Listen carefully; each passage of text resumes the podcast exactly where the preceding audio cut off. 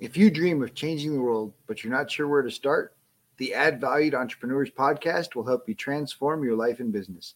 This podcast is for entrepreneurs who want more freedom and fulfillment from their work so they can live the life that they desire. You deserve it, and it is possible. It's time for you to add value. Are you struggling with stress? Do you feel like life is out of control? Do you run out of time to get your to-do list tackled? Well, we have a special gift for you. Stop by AddValueMindset.com and claim your free gift today. I'm excited about today's guest, David Avrin. David is one of the most in-demand customer experience speakers and consultants in the world today. David has shared his content-rich, entertaining, and actionable presentations with enthusiastic audiences across North America and in 24 countries around the world. David helps organizations better understand and connect with their changing customers and clients to help future-proof their businesses. David's insights have been featured on thousands of media outlets around the world. He's also the author of 5 books, including the acclaimed It's Not Who You Know, It's Who Knows You, Why Customers Leave and How to Win Them Back, and his newest book, The Morning Huddle, Powerful Customer Experience Conversations to Wake You Up, Shake You Up, and Win More Business. David Avrin and Robert talk about customer experience and how it's different than customer service. David shares incredible insights into the rules companies create that disempower their frontline workers from truly helping people. The world is changing and customer expectations are changing. Your business needs to understand and meet customers where they are and give them what they want. Well, David, thank you so much for joining me today. I'm excited to have this conversation. And I know, how important the message you share is, especially for entrepreneurs, to consider the customer experience and customer journey. Yeah, you know what? First of all, thank you for having me on. It's nice to see you again. We, for those who are watching or listening, we were at a conference together with Achieve, and had a great opportunity to have a conversation. And you had a chance to see me do what I do, which is speak at conferences and consult with organizations to help them understand a whole new generation of customers and client expectations. And when I say whole new generation, I don't mean millennials. I mean all of us. Right. All of our expectations have changed. And if COVID, taught us anything, and it taught us a lot of things, was that in many ways it accelerated what has long been predicted about how we're going to do business, and this whole new generation of conveniences. And so that's what I work with organizations to help them future-proof their business by becoming ridiculously easy to do business with. Yeah, well, and if you don't, you won't exist, I think, is the reality of it. Well, and look at how many well-known brands have fallen by the wayside for no other reason than they just didn't recognize the changes that were happening around them. Good businesses, doing good business, continuing to do good business, but we changed. Absolutely. Right? Well, the brand I always thought that should have made this transition, the easiest, was Sears, right? The mother of all catalog companies. They already had a catalog. They already had a system for people to order things and mail them to you. And yet they didn't transition to this technological space. And of course, now they no longer exist. And it's like, wow. Well, and in some ways, it was just a lack of refreshing the brand. You look at some of these sort of older brands. There's some older brands that are doing very well today, General Electric or things like that, or McDonald's. But the ones that are sort of seen as that old tired, they didn't refresh the physical locations. They didn't refresh their process. I remember as a kid, getting that Christmas wish book was the biggest deal of the year when the Christmas catalog came for them. But you think about how many other brands like Montgomery Ward or Oldsmobile. I remember when they tried to counter the perception in their ads when they would go, "It's not your father's Oldsmobile." Well, yes, it was. Kind of was. Yeah. And the reality, some of these brands, nobody bought them, right? Nobody saw it. It was cheaper to actually start something new than to try and change your perception of something that was old and tired. And there's a lot of psychology in that. It's a lot easier to form an impression than to change an impression. That's why companies that go through challenges or scandals, it's a lot of work to overcome all of that. Oh, absolutely. All right, before we go too far, I want you to share your own entrepreneurial journey and what's led you down this path to being a professional consultant, speaker, and of course, you know, customer experience trainer ultimately. Yeah, well, I like many people, I started off as a child. I was very young. It's a good place to start. Very young when I started. I'm very young. No, I spent most of my career in marketing and branding. I had worked for hospital and healthcare systems. I went on my own in 1995, and yes, I am that old, and worked with a lot of big national brands and helped launch restaurants across the country, did some work with Boston Market and some others as well, and spent most of my career helping organizations craft the more effective words to describe what they do. My early career was all in marketing and branding. How do we talk about ourselves in a way that truly differentiates? You know, everybody loves to talk about their quality and commitment and caring and trust in people and ask them, you know, what's your different? For us, it's about the people, really. For everybody else, it's about what? Crustaceans? But it was such pedestrian language that kind of worked back then, you know, and quality is job one. Or the companies that would talk about such basic things like, you know, financial institutions saying honesty, integrity, and trust, right? At First National, you're literally telling people you're not going to cheat them. And there was a time probably in the 60s and 70s when that kind of an approach worked, right? Anybody who's in food service, you know, we start with the freshest ingredients.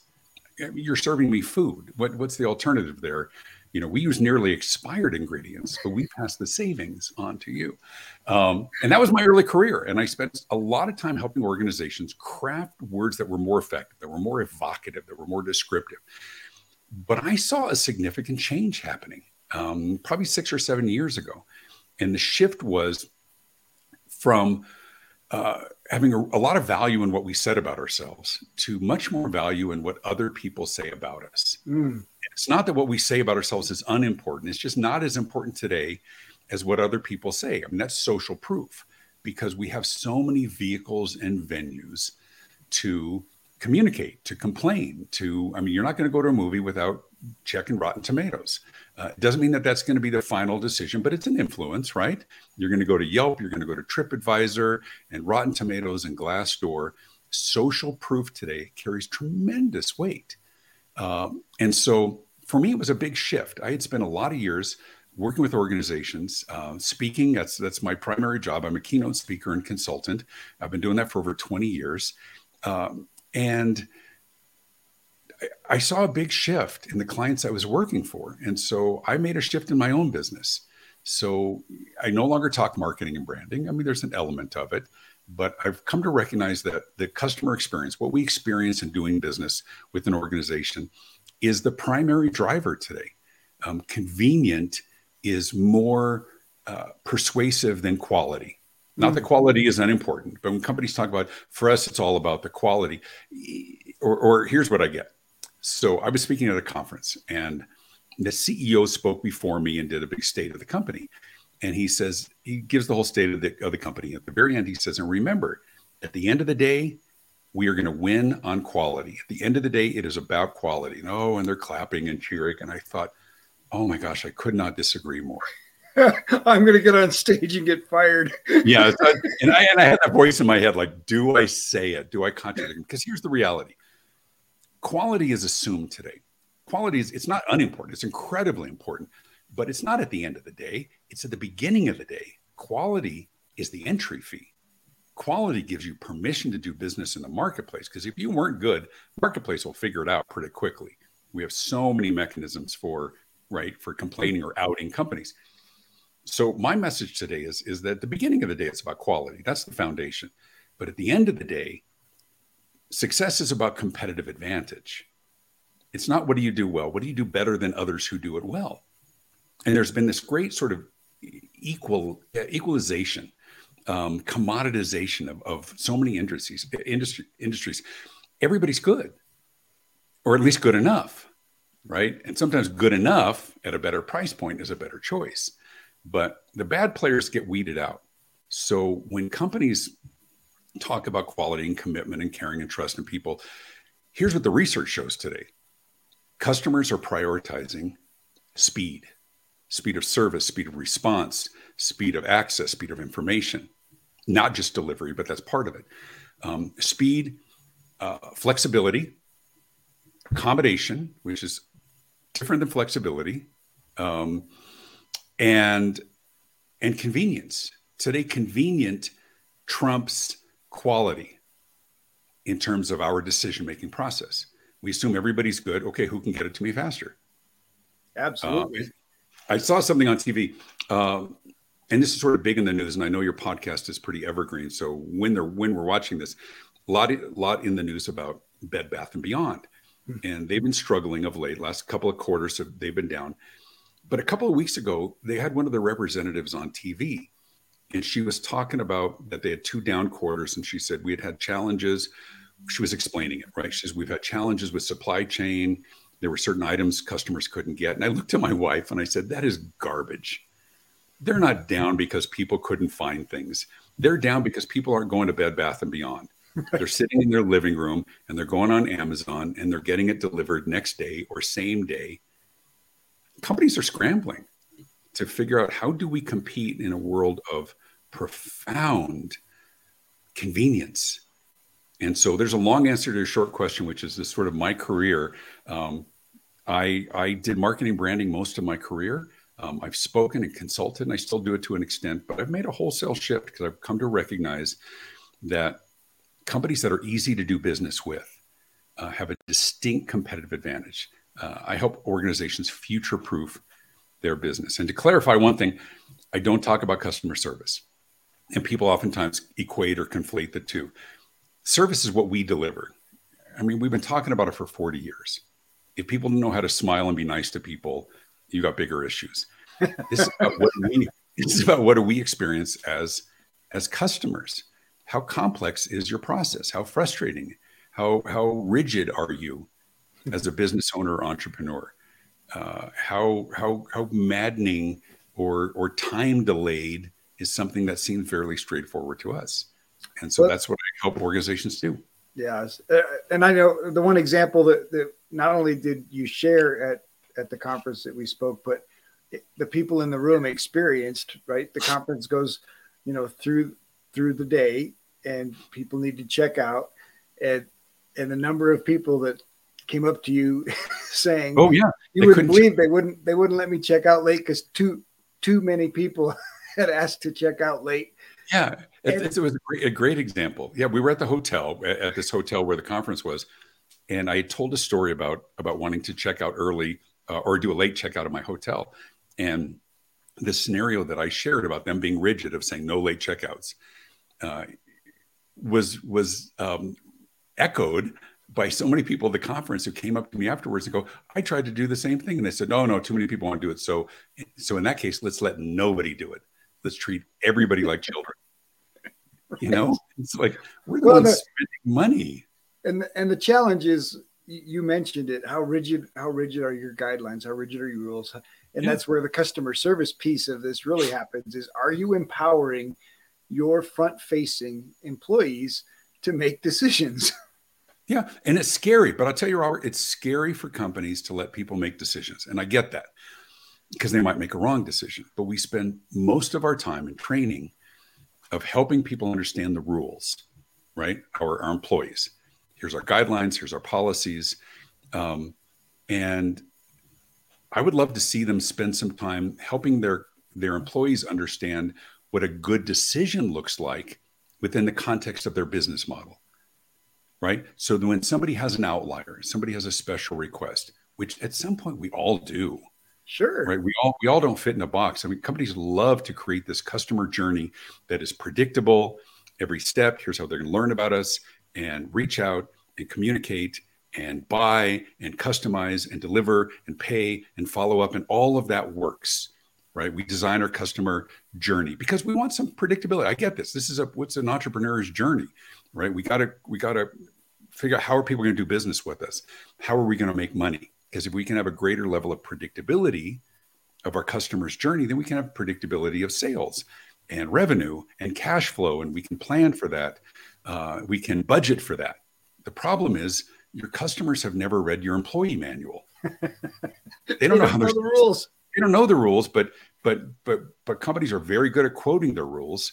And I remember I was talking to somebody from one of the cable companies for some wireless high-speed thing for my office.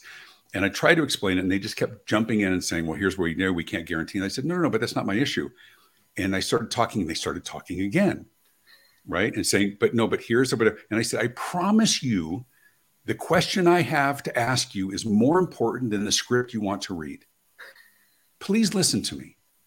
Now, understand I teach this, so I have enough of those things in my back pocket I can pull out. But yeah, your example was a really good one. Is I gave an example of a very rigid situation where I needed a late checkout, and they just said, no, we're not letting anybody check out early. And the amount of people that came up and said, I just experienced the same thing. And it's maddening. But in that situation, I just said to the young woman, okay, if I can't get a late checkout, I'm just not going to check out at all. So I paid for if you're going to charge me for another day, I'll keep the room. And, but now you don't have a room for that conference attendee you were trying to get in real quickly. Is that the outcome you were looking for? And she's like, goes in the back room. 1 o'clock would be fine. Yeah. You think? Yeah. And the problem is so many of the frontline people, it's not their fault. Right. They're just lazy managers of just saying, let's just punish everybody because God forbid somebody might actually want a unique scenario or some measure of flexibility. Well, and God forbid somebody's trying to go around your system. And clearly their cleaning crew, no matter how large, can't clean 100 rooms at once. Not at the same time, no. But it's a good example. It's pretty indicative of what we're seeing from a lot of people. People who say, I mean, for your listeners and viewers, if you ever thought like, I felt like I was talking to a brick wall, you were.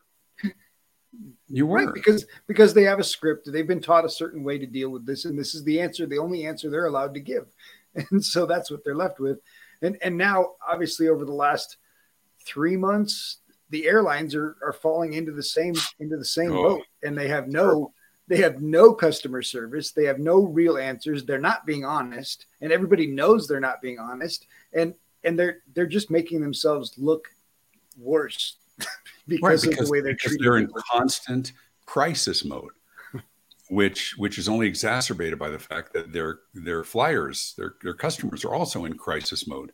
We're to the point, because I travel pretty extensively when there's not a pandemic. I travel and speak at conferences. I have 21 flights in the next 5 weeks. But we are, as a team, my staff, we sit down and we look at every scenario about which ones do we double book flights in case something happens. I used to fly out towards the end of the day before a speaking presentation, because I want to spend time with my kids. Now I take the first flight out the day before, because if it cancels, it goes to the next. But here's the reality. I mean, if you look more broadly, there's this interesting dichotomy. On one hand, service is pretty terrible. People are struggling with staffing shortages. I get that. It's a big challenge for business owners. It's challenged with supply chain. They got customers who are frustrated because something is delayed for months because there's a ship that's stuck offshore. And on the other end, there's this incredible new menu of conveniences that we never had before. I mean, I have my groceries delivered. I would never have thought that would be something reasonable for me to do. We just sit on the couch, my wife and I, we go with the iPad. We just choose all the things that we want. And an hour later, it's on our front doorstep. It's awesome. And now the Walmart and the grocery store are offering memberships. And if you join the membership, the delivery is part of that package, and you can have, you can have multiple deliveries in the same day if you need them. Yeah. There's ridiculous conveniences. Okay. I'm not apologizing for it. But part of my message for business owners, professionals, entrepreneurs, and others is recognize what's changed for us. I ask audiences all the time. I say, anybody notice that your customers and clients are a little more impatient, a little more demanding, and they all give you the look like, welcome to my life, right? Well, we all are. Absolutely. I've had Amazon Prime. Not just millennials.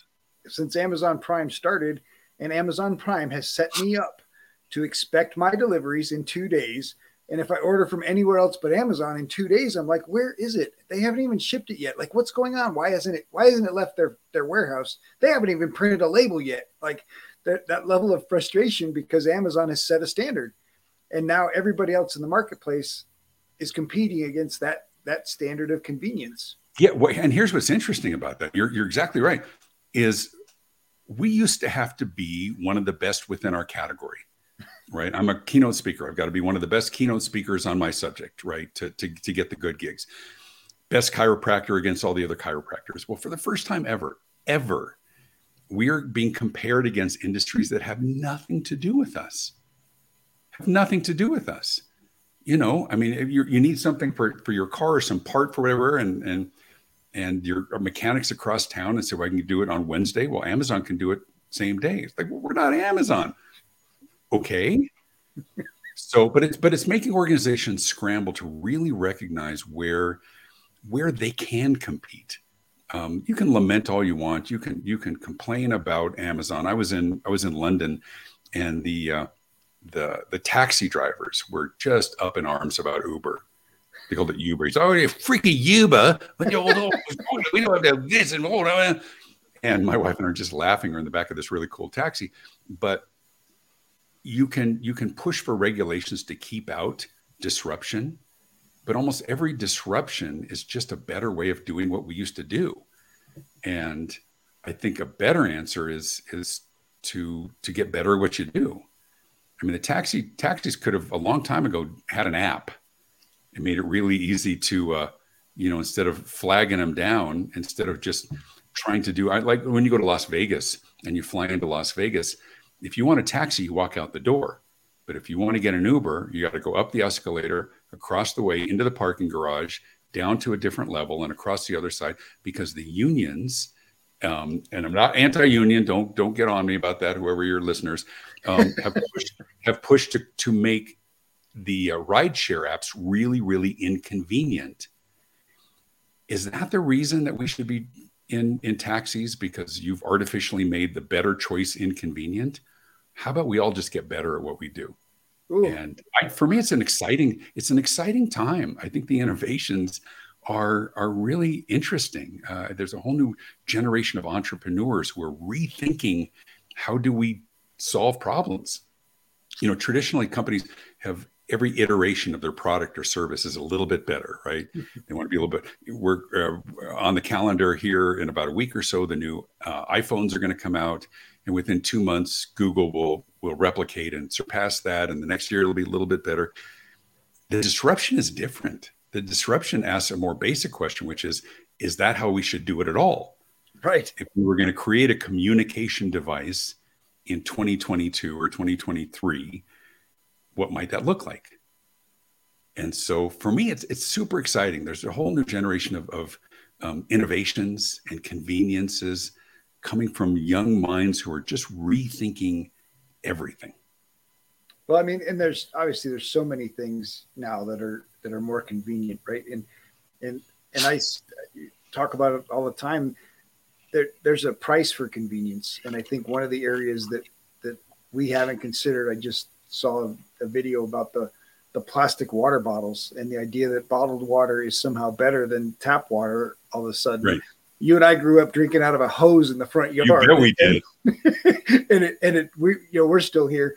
But this convenience of these bottled waters that we're paying extra for, we're wrapping in plastic and actually hurting our planet because of convenience.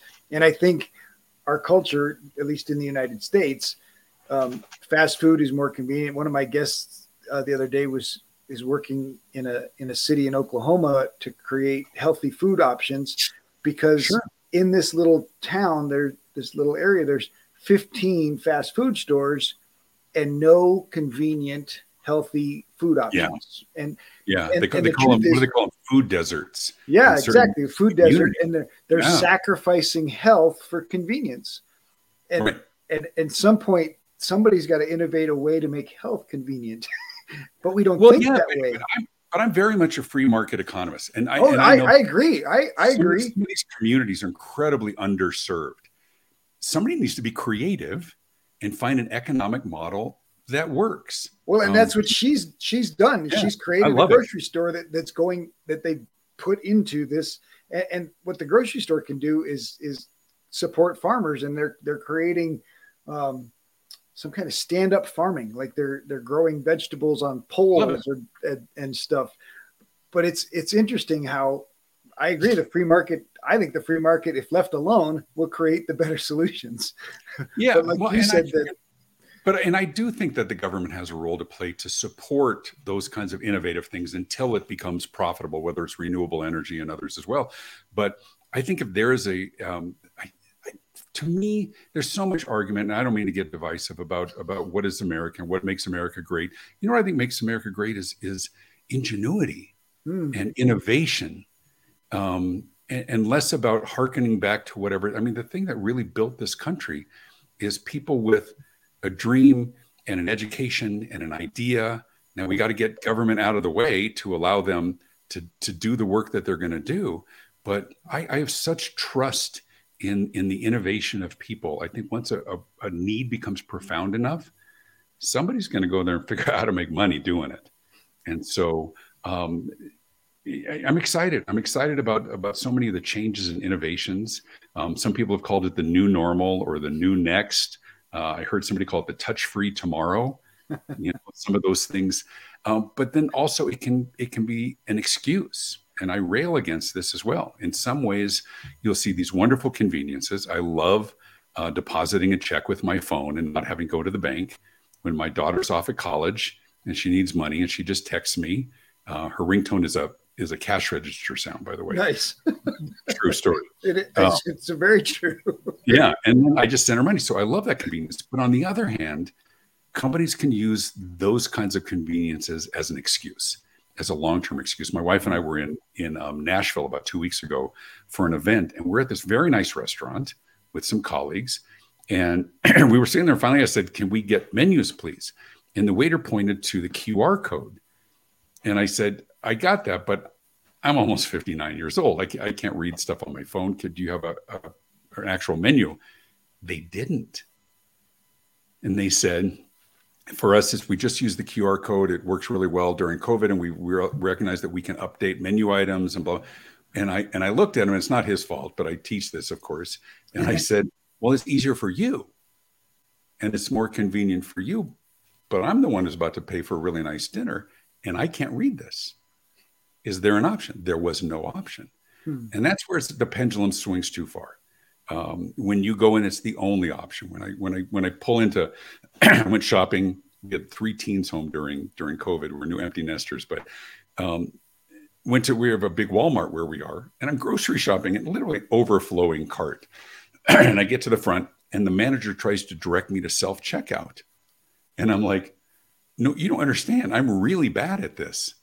And I was going to go park in the employee parking because I figure if I'm going to do the work, then at least I get that. I don't remember getting a 1099 from Walmart for the work that I did. And I'm not being demeaning. I'm terrible at self-checkout. And what's going to take me 45 minutes, a trained checker could do in 4, right? But they say, oh, no, but we give you a choice. It's not a choice. You got one staff checkout lane with 9 carts waiting in line and 27 self-checkout. It's gone too far. And listen, what does Walmart need to do? Listen to me. Their bean counters have made the calculus that we're going to make people do the work themselves. My wife loves self-checkout. I hate it. Give us an honest choice. Well, it just depends too, right? Like, there's having the option. I think our grocery store here handles it much better, has both options. And so, if my cart's overflowing, I'm absolutely letting a checker do it because, like you said, they do it so much faster. And I can bag it with all the fruits and vegetables. You got to look that stuff up. Yeah, exactly. And they know it all. So I think our grocery store does a pretty good job, although they just opened 2 brand new full line self-checkout. Like it's a whole big conveyor belt and leads it to bagging. And my wife loves it. I think we will be right back after this short break. This episode is sponsored by Perfect Publishing, a different approach to publishing a book. Perfect Publishing carefully chooses heroes of hope who exemplify living a life they created through faith, hope, patience, and persistence. No matter what page you open to in this mini cube of hope, you will find a leader with a big heart. You will see you are not alone. The authors may share similar challenges that only hope and action could resolve. Get your free ebook at getadoseofhope.com. Welcome back. Let's get back to more greatness.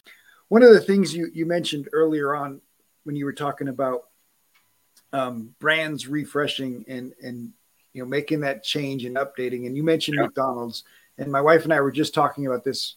On our corner, there's a McDonald's and there's a Burger King, and we've lived here for 15 years, and the McDonald's has been remodeled 4 times, and they're just now remodeling the Burger King and tearing out that old.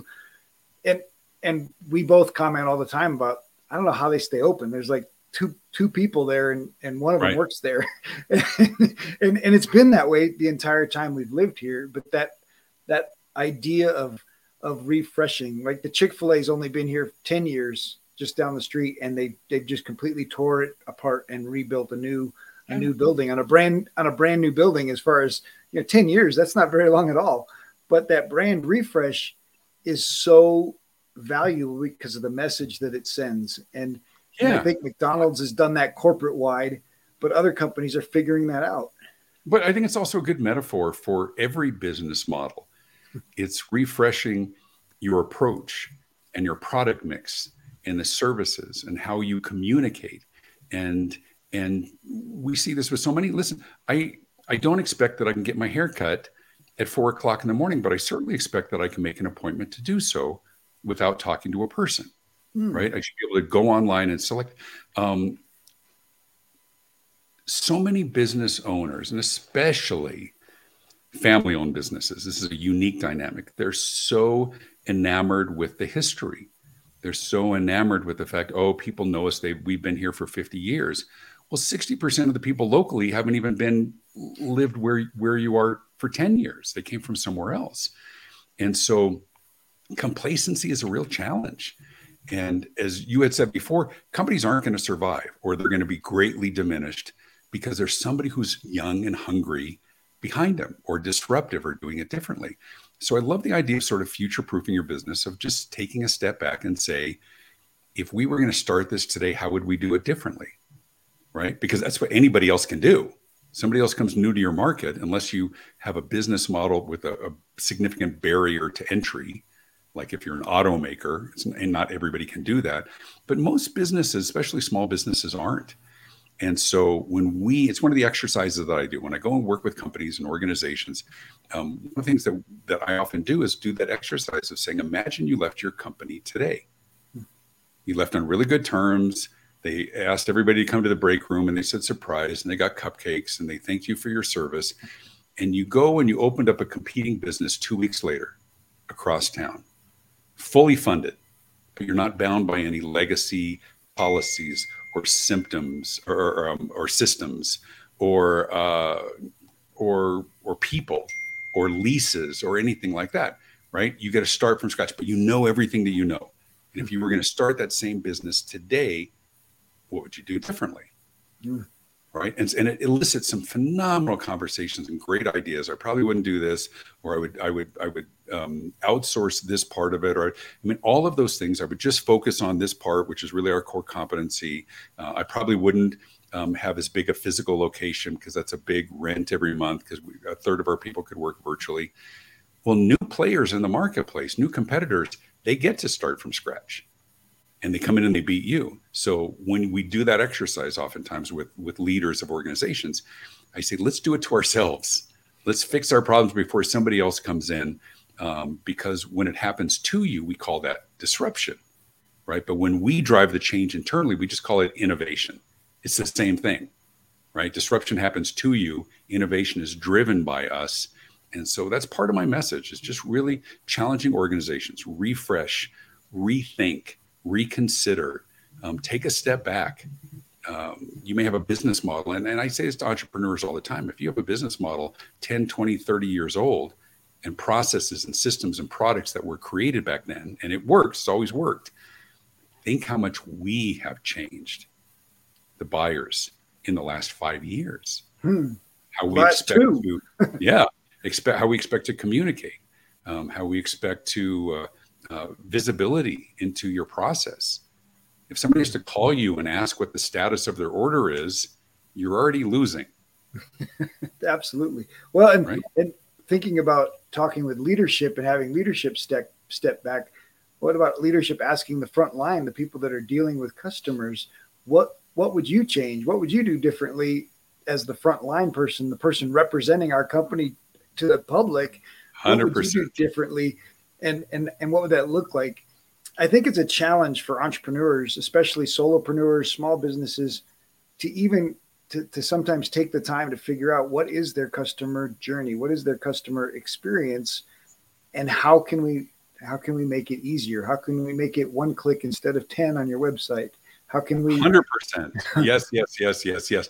But here's the thing, Robert. People they're just busy. I mean, we're doing the work, right? And I've heard speakers say, "You don't care about this. You don't care about." Are you kidding? Everybody cares. I don't demean entrepreneurs and others. Everybody's working so hard. Well, it's just like the parent that doesn't treat their kids the best, but they're working with the best tools that they have. And I think the same thing for entrepreneurs. They're working with the very best that they have. They've just hit their limit, and they don't have time to even consider this as an option, or they're just so busy that it's like, I'd love to do that. They fall back on what works. Right. But what worked 5 years ago, in some cases it works just fine. I mean, it will for a long time. There's a lot of traditional business practices that are pretty universal, but some of the experiential things are the things that have changed. That's where I focus my business. And to be clear, I have so many colleagues and others, great, very smart people who talk about how do we create wow experiences? And I don't think most businesses lend themselves to wow experiences. I think it's really easy to get on stage or in a book and talk about Zappos or talk about Amazon or talk about Apple. Most of us are not those. If you're selling a little electronic part that goes into a bigger electronic part that goes into an automotive dashboard, there's not a lot of wow in that. But it doesn't mean, you know what wow is? Wow is being able to get information really quickly. Wow is being able to make any minor changes on your cell phone. Wow is being able to click a thing and knowing exactly where it is in the process, so you know what time it's going to be delivered. So when you have 4 other subs that you have to schedule around the installation of that, right? That's why I'm a big believer that today, that real competitive advantage is being ridiculously easy to do business with. There's companies who are just have phenomenal products and services, and pardon my language, they're just a pain in the ass to work with.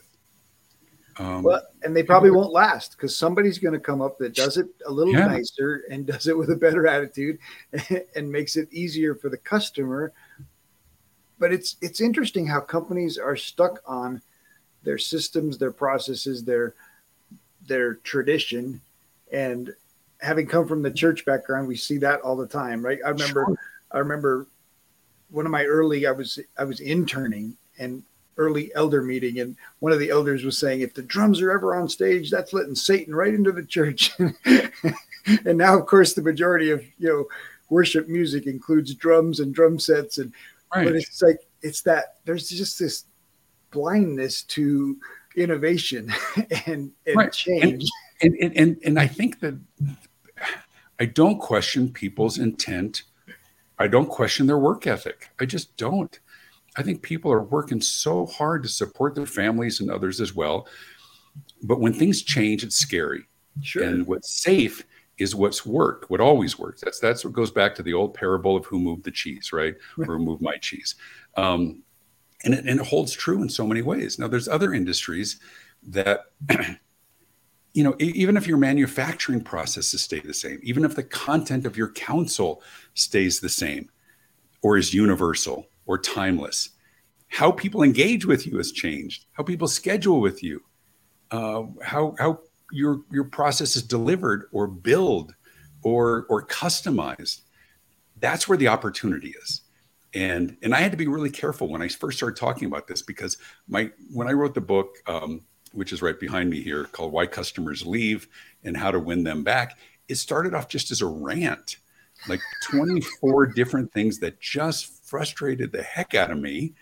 And I'm talking to my wife going, God, I hope this resonates with other people, because she's an angel. I mean, my wife is an angel. Nothing. She's fine. I go off on a rant about something. Oh, I think it's fine. I'm like, no, it's not fine. It's not fine. I'm the kind. I'll tell you a funny story. This is how difficult I am to work with or live with. I went to the grocery store and I'm struggling through the self-checker, and I'm trying to do the wand and it's not working. And then it says, unexpected item in the bagging area. Please wait for. And I'm looking around and I can't find anybody. And I see some staff in the distance. And I grab the price gun and I start shooting people. And they're kind of just staring at me blankly. And I shoot other people. And I put my hands up like, anybody? Can I get some help? And so I go home and my wife says, do you need help bringing in the groceries? And I said, no, I don't have them. She goes, I thought you went to the store. I said, I did. She said, where are the groceries? I said, they're still there at self-checkout. She says, did you just leave? And I said, halfway. I got so frustrated. Now, of course, she would vary. She's a sweetheart. She would just gone through and scanned everything and waited for help. I was just so frustrated. I literally left. I left my food. I left the stuff because, anyway, like I said, I'm a little bit of a rant. So when I was writing the book, she was such a great sounding board for me. She says, you need to be more than just diagnostic. You need to be prescriptive. And my wife has a master's in psychology. She says, don't just tell them what they've done wrong. Tell them or suggest how to do it right. And that has made such a difference in my presentation to my counsel. The first part is very funny. I go on these rants, and you were there, and I talk about the things that are frustrating. But I think what's really important is saying, here's how to get better. Here's how to look at it, because I'm very optimistic. I think there's so many great opportunities for companies that are paying attention to do this better. So at the end of every chapter, it says, I go on a little bit of rant about something that companies think works, but in the very first part, it says, here's why you do it, right? Tell them I understand why you have the policy. Here's why you do it, but here's why we hate it. And here's a better choice, or here's a better alternative. And so it's letting them off the hook. Nobody's trying to frustrate their customers. They're trying to do good business, but they're trying to have predictable business. The problem is, Robert, how many of your friends are the same? None. Let's see. Let me count five, like three to five. None. Yeah. Yep. None. And so that's the quandary, the challenge that companies have right now is how do you create predictability? I think you mentioned the self-checkout, and everybody kind of said the same thing about the McDonald's. We hang out at McDonald's, and they've got these new kiosks and an app, and they're like, well, I know I would order it myself, and I should get paid for placing my own order, get a discount. But when I talked to the franchise owner, he actually said we actually employ more people in production because we have 4 different ways for people to order food now. Wow, and we're actually producing more than we were before. Right. And so nobody lost their job. We'll get better at it. Yeah, they're guessing we'll get better over time. And of course they know they incentivize using the app. You get great deals if you use the app. You get deals if you use the kiosk, and you still can have a human being do it at most McDonald's. Sometimes the McDonald's, they get so busy in their drive-through they ignore the human element, but they've created 4 convenient options. I love it. Order your food. And now, of course, with COVID, we've added delivery, and now we've added here, pick it up outside, pick it up in the drive-through, or walk in and pick it up. and I think it's crazy. They are being ridiculously easy to work with because they've created all the options and not just said, hey, you have to use this one particular option. And that's the key. And I'm not naive. I know that self-service is here to stay. I know that chatbots, which is short for robot, by the way, is going to overtake, live person chat. Just give us an off-ramp. Give us an off-ramp to a real person. But McDonald's is beyond brilliant in leading the way. I saw an interview with the CEO. It was probably 10 years ago. And it was something along the lines of that 98% of the population in the industrialized world lives within 3 miles of a McDonald's. And he saw the future being, and this is pre-COVID, the future being delivery. But then, of course, it brings up a whole nother level of challenges, which is the last mile. Right. They great products and services, but they're not responsible for the last mile. That's Uber Eats, and that's DoorDash, and that's Postmates, and all those as well. But once again, wonderful new conveniences. So, well, and those companies are all still figuring it out too, because not one of those companies is profitable yet. Yeah. so they're even in the midst of COVID, which saved most of those companies, most likely.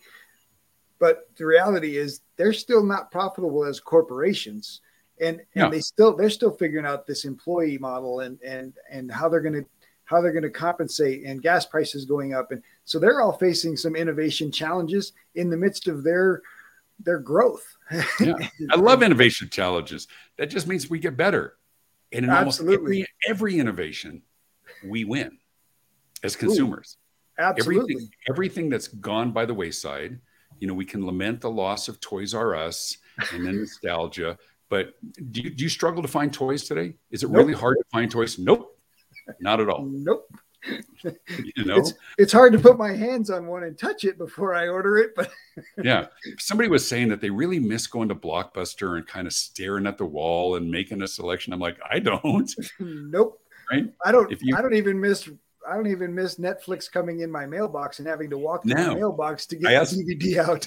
I love playing the stuff on. I have a 19-year-old son. He's my youngest. We just took him to college.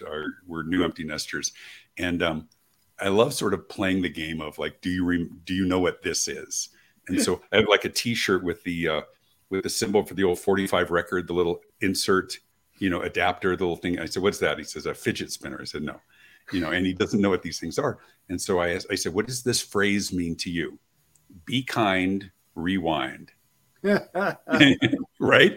And we laughed because, of course, that's when you bring back the video cassette of Blockbuster.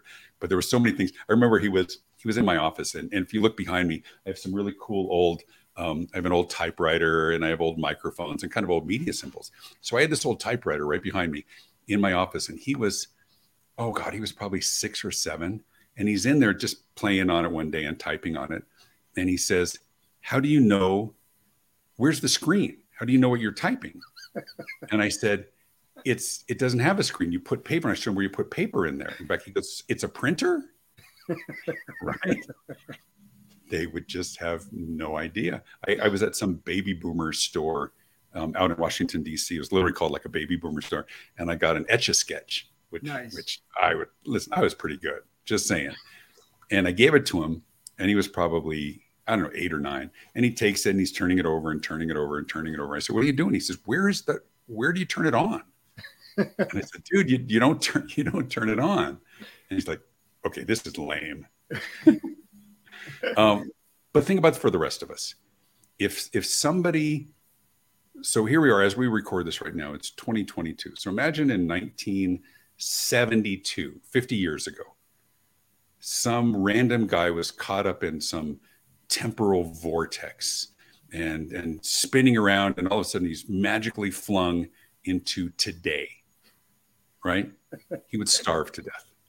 He wouldn't have no idea how to make a phone call, how to pay for something, how to buy something.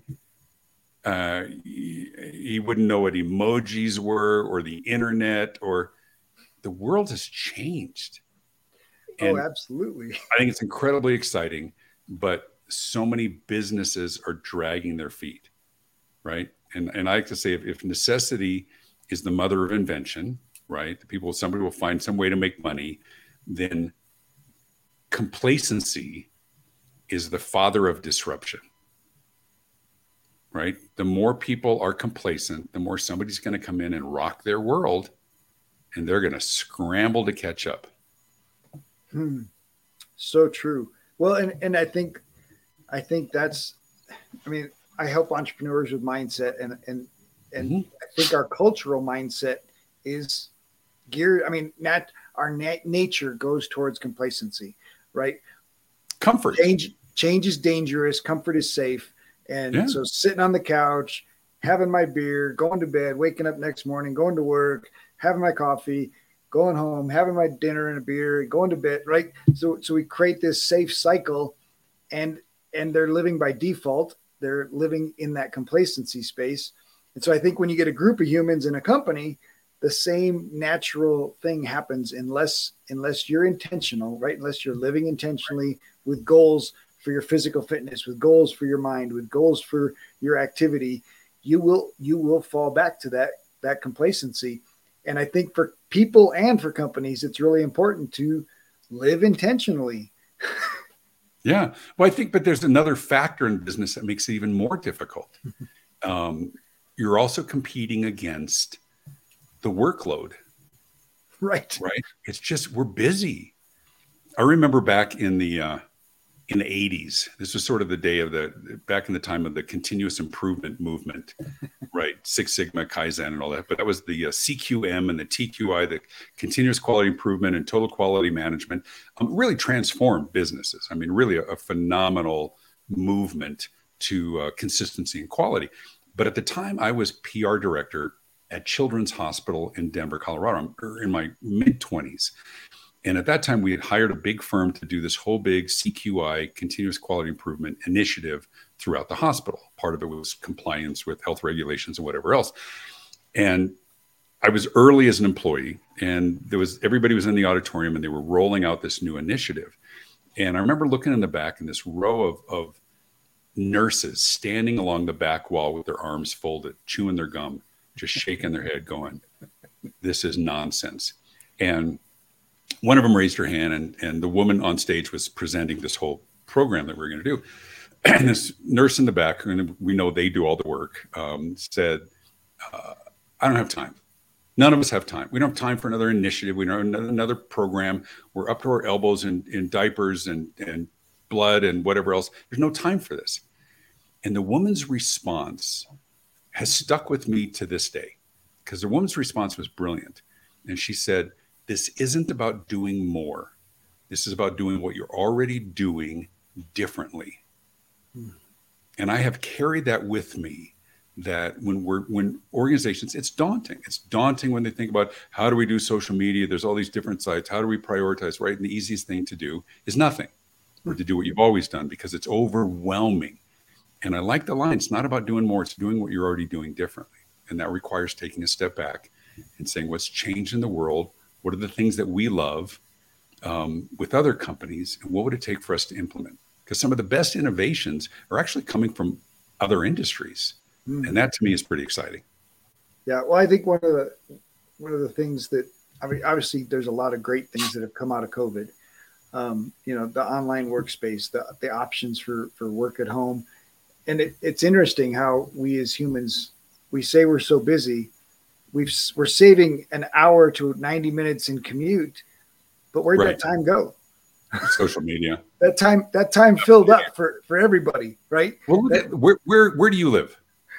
Denver. I'm in. Oh, you're here. Oh, you're here local. So I'm doing calls with clients all over the world. Even during COVID, I did 87 virtual presentations on a webcam in my basement. Woo-hoo. Not ideal, but I made it work.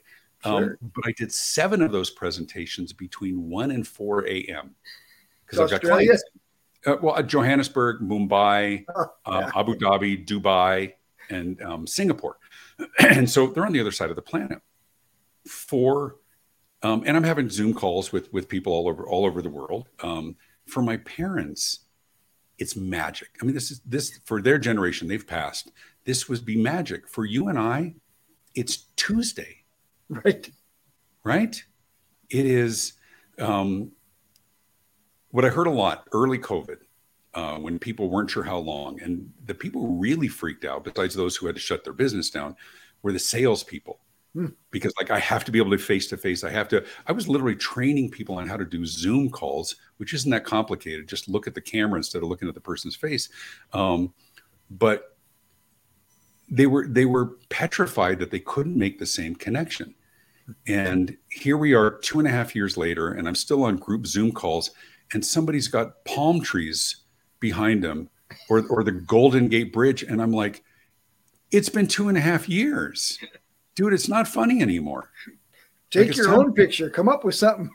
Or just curate your background. I mean, for those who are looking at the video version of this, right, you got your logo behind me, but I've got all my books strategically located next to my head. I've got a picture of my beautiful wife and others.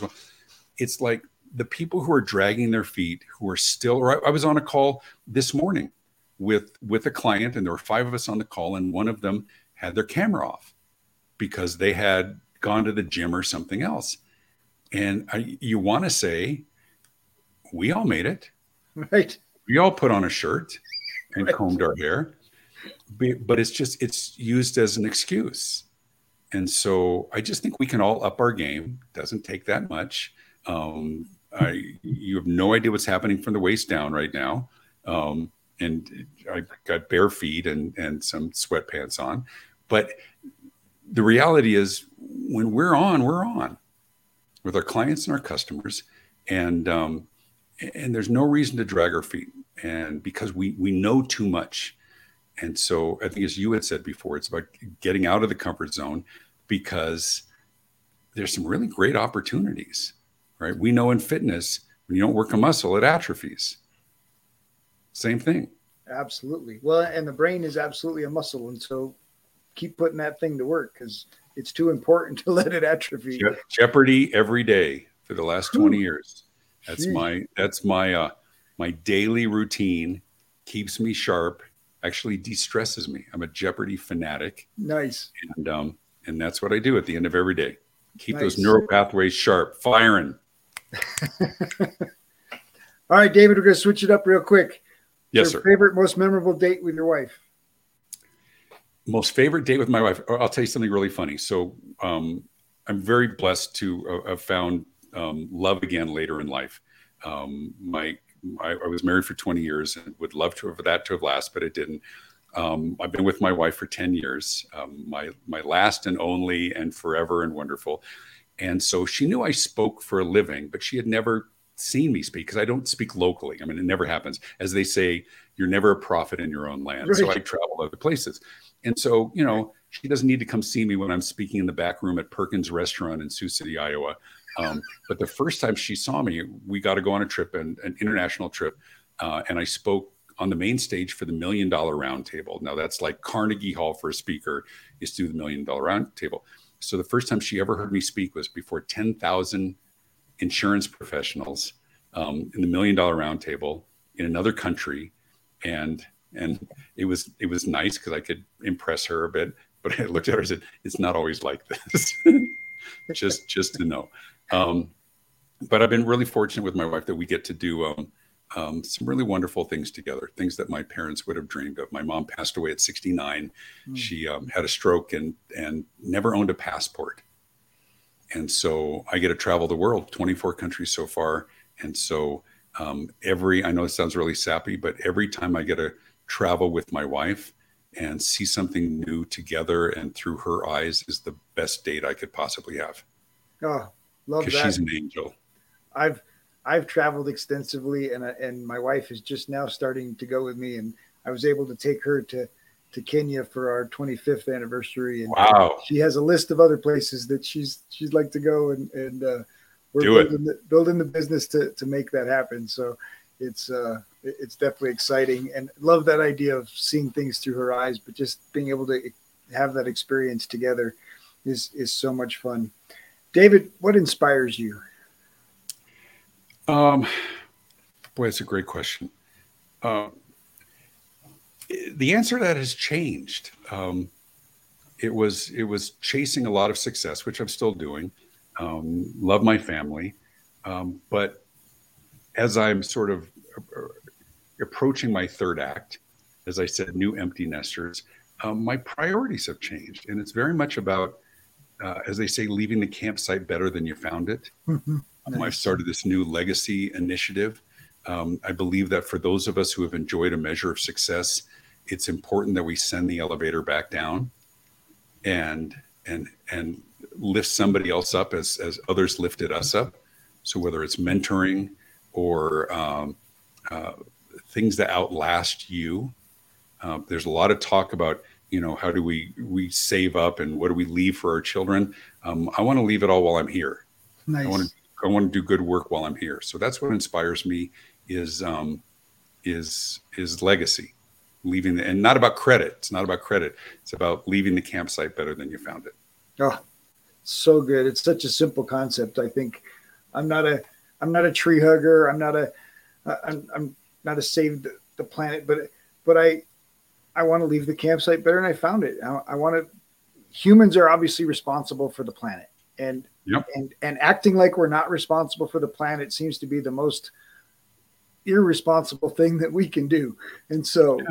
If each one of us takes responsibility for the planet, and I feel the same way about our fellow humans, we're responsible for each other, and we should be helping each other, and we should be encouraging each other, and lifting each other up. Yeah.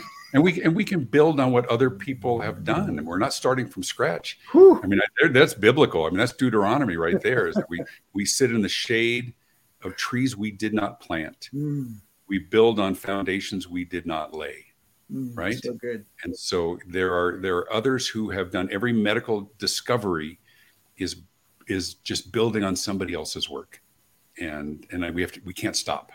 Mm. So good. All right, David, what's your big dream?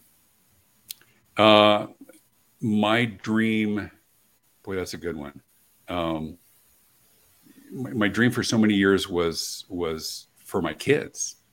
And so there's something really comforting that they've all launched in a really successful way. Their challenges are more complex than they were when they fell down as a kid and you could give them a root beer popsicle. Nice. But so true. Yeah. But for me, it's about doing all the things. I'm really blessed to do all the things I've always wanted to do. I just want to do it all with my wife now. Nice. That's my dream, is to do all the things that I want to do and do it all with her. Nice. All right, David, the audience of entrepreneurs has listened to such greatness, your wisdom. But now I want you to leave them with David Avrin's words of wisdom. What would you share? I think what I share is rewind this and go back to the beginning and listen to this again. Because I already shared all the wisdom. My wisdom is don't stop kissing your kids. Oh. Doesn't matter how old they are. Like literally, when your kids walk by, you have to attack them. You have to chew on the back of their arms. You have to kiss the back of their neck and chew on their ears, and don't let them squirm away because they don't have a choice. Awesome. And your grandkids need to be covered with your saliva, and I mean in the most positive. Kiss them, squish them, suck on their eyeballs, chew on their toes. That's the best. It is absolutely the best. My wife's we both got certified as coaches in 2018, but she was still working for the state, and one of her goals was to be a stay-at-home grandma. And then, of course, COVID hit, and she was a stay-at-home grandma with a job. So she's like, "We need to change this." And now she's left the job, and she's working. We're working together, and our daughter's working for us. So she comes over most days with the kids, and so we get to see the grandkids. There you go. Love that. My one of my aspirations is to figure out a system where we can be grandparents without having to deal with the kids thing. And I know it's the $1 million idea, like bottling the kids' energy. Once we figure it out, it's priceless. So yeah, I heard a great line. I'll leave you with this one. And this is not original. It says, the reason why grandparents and the grandchildren get along so well is they both have a common enemy. Well, there's some very, very big truths in that. Yeah. David, thank you so much for joining me. Thank you. What a treat. Yeah. How about this? People want to learn more about me.